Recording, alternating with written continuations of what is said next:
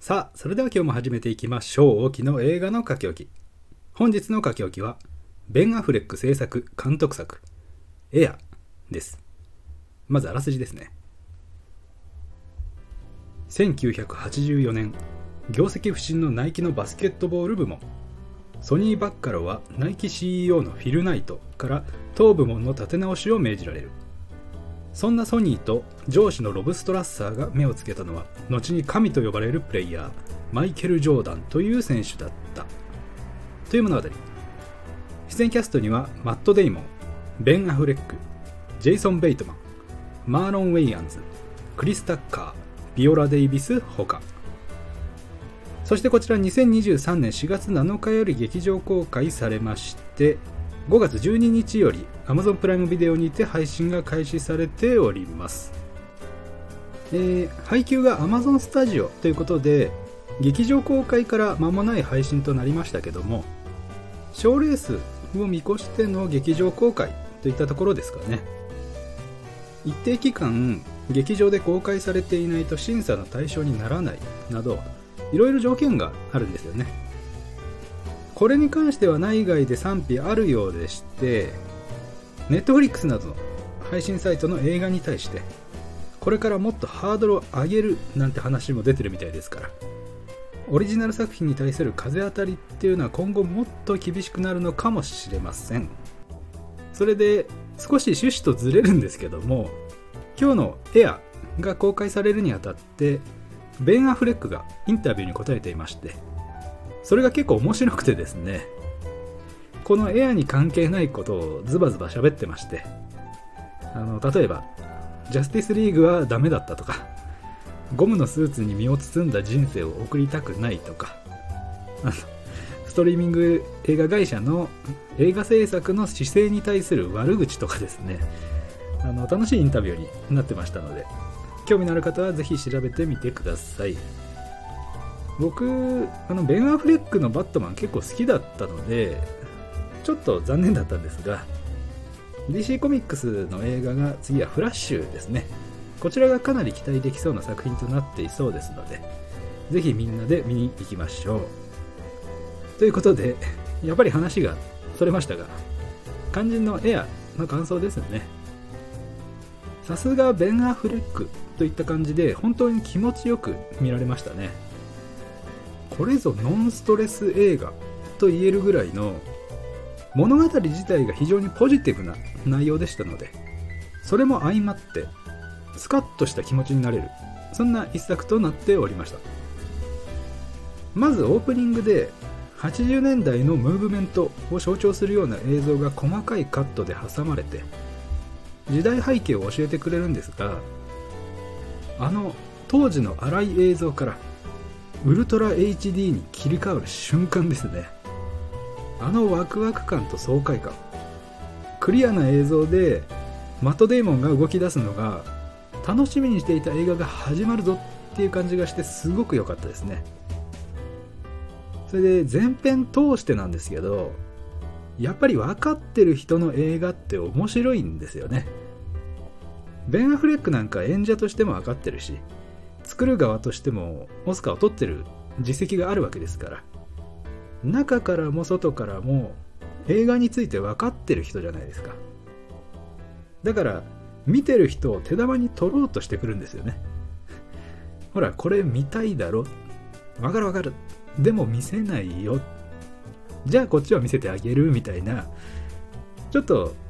内容に触れる可能性がありますけども物語の中心でもある。マイケル・ジョーダンが後ろ姿だけとか顔に影がかかったりして一切顔と声が確認できないまま映画が終わるんですね。これは個人的にも信仰があるっていうベン・アフレックの配慮っていうのもちょっとだけあるかもしれないですけどマイケル・ジョーダンやエア・ジョーダンを知らない人って今となってはほとんどいないわけじゃないですか。みんなが知ってる人や物をあえて見えなくすることで見てる人の視線をそこに集めたりとか散らしたりとかしてるんですよね。この辺は非常に巧みだなと。それだけでこんなに面白いなら喜んで手玉に取られますよね。それでまた緩急のつけ方もすごくうまかったですよね。ジョークが飛び交うセリフ回しだったりこうナイキの理念っていうのがテキストで挟まれたりとかしてとにかくリズムがいいんですよね。先ほども言いましたがジョーダンがナイキと契約してエアジョーダンというバスケットシューズを履いて NBA で大活躍するなんて結末とその過程やトリビア的なことだってもうみんな周知のことで言ってみれば出がらしみたいなネタに対していかに興味を持ってもらうかっていうのが勝負になる。そういう映画ですよね。だからテンポや緊張感を上げたり下げたりしながらそういった小技も使ってみんなが知ってることを知らない風にすることに見事に成功した映画と言えるのではないでしょうか。ああもうベン・アフレック分かってんなーの連続でしたね。ということでいつものごとく最後は出演キャストについてですが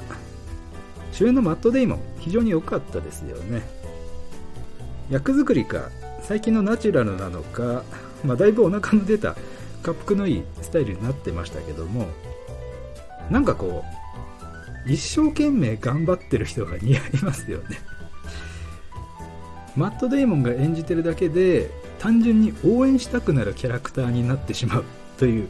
非常に恵まれた役者だなと再認識できました。そのマット・デイモンと盟友とも呼べる。本作では監督も務めましたベン・アフレックですね。演者としてももう申し分ないというか人に細かく演技指導するより自分で演じた方が早いなと言わんばかりの仕事ぶりでしたが個人的にはあんまりシリアスな役柄よりも本作みたいなちょっと3枚目ぐらいの立ち位置の役が僕は好きですね。あのポッドキャストだと伝わらないと思いますがこう眉を潜めながら口を半開きにして What? みたいな顔ですね。あの間抜けな顔があの好きなんですよね。共感してくれる方がいれば幸いです。そして脇を固めたジェイソン・ベイトマンとクリス・タッカーも良かったですね。2人ともコメディ寄りの作品が似合う俳優ですがジェイソン・ベイトマンはオザークみたいにシリアスも合いますけど2人ともまさにちょうどいい感じで雰囲気の底上げ役を担ってました。クリス・タッカーはちょっと痩せた方がいいのかなとも思いましたがまたいろんな作品で活躍してほしい2人でした。最後に裏の主役と言ってもいいビオラ・デイビスですね。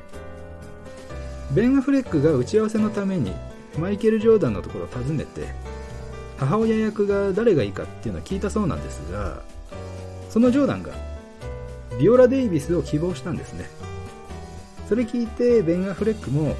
だよねみたいな感じで同意したんですが心の中ではオファーするのめんどくせえってあの頭を抱えてたそうです。ビオラ・デイビスなんてもう方々で大人気ですからスケジュール確保したり当初は母親の登場する場面っていうのがもっと少なかったらしくてせっかくビオラ・デイビス出てもらうならもうちょい出番増やすかって脚本も調整したそうです。そういうふうに制作陣はいろいろ気苦労を重ねたようですがこの映画はジョーダンの母親の映画でもあると。そういう側面を付け加えることで物語に何段階も厚みを持たせることができたわけですから結果的に大成功だったと言えるのではないでしょうか。ビオラ・デイビス自身もベン・アフレックと仕事ができたことに非常に感謝していましたのでもしかしたらまた2人の共演が見られるかもしれませんね。おっとここでメールが届きました。では早速読ませていただきましょう。えーと、沖さん。はっきり言って、このエア、見るべきでしょうか？というご質問。いつもありがとうございます。では、お答えさせていただきます。エア。分かってる人の分かってる映画なので、見るべき。以上、オキでした。ここまでお聴きいただいた方、ありがとうございました。また次回お会いしましょう。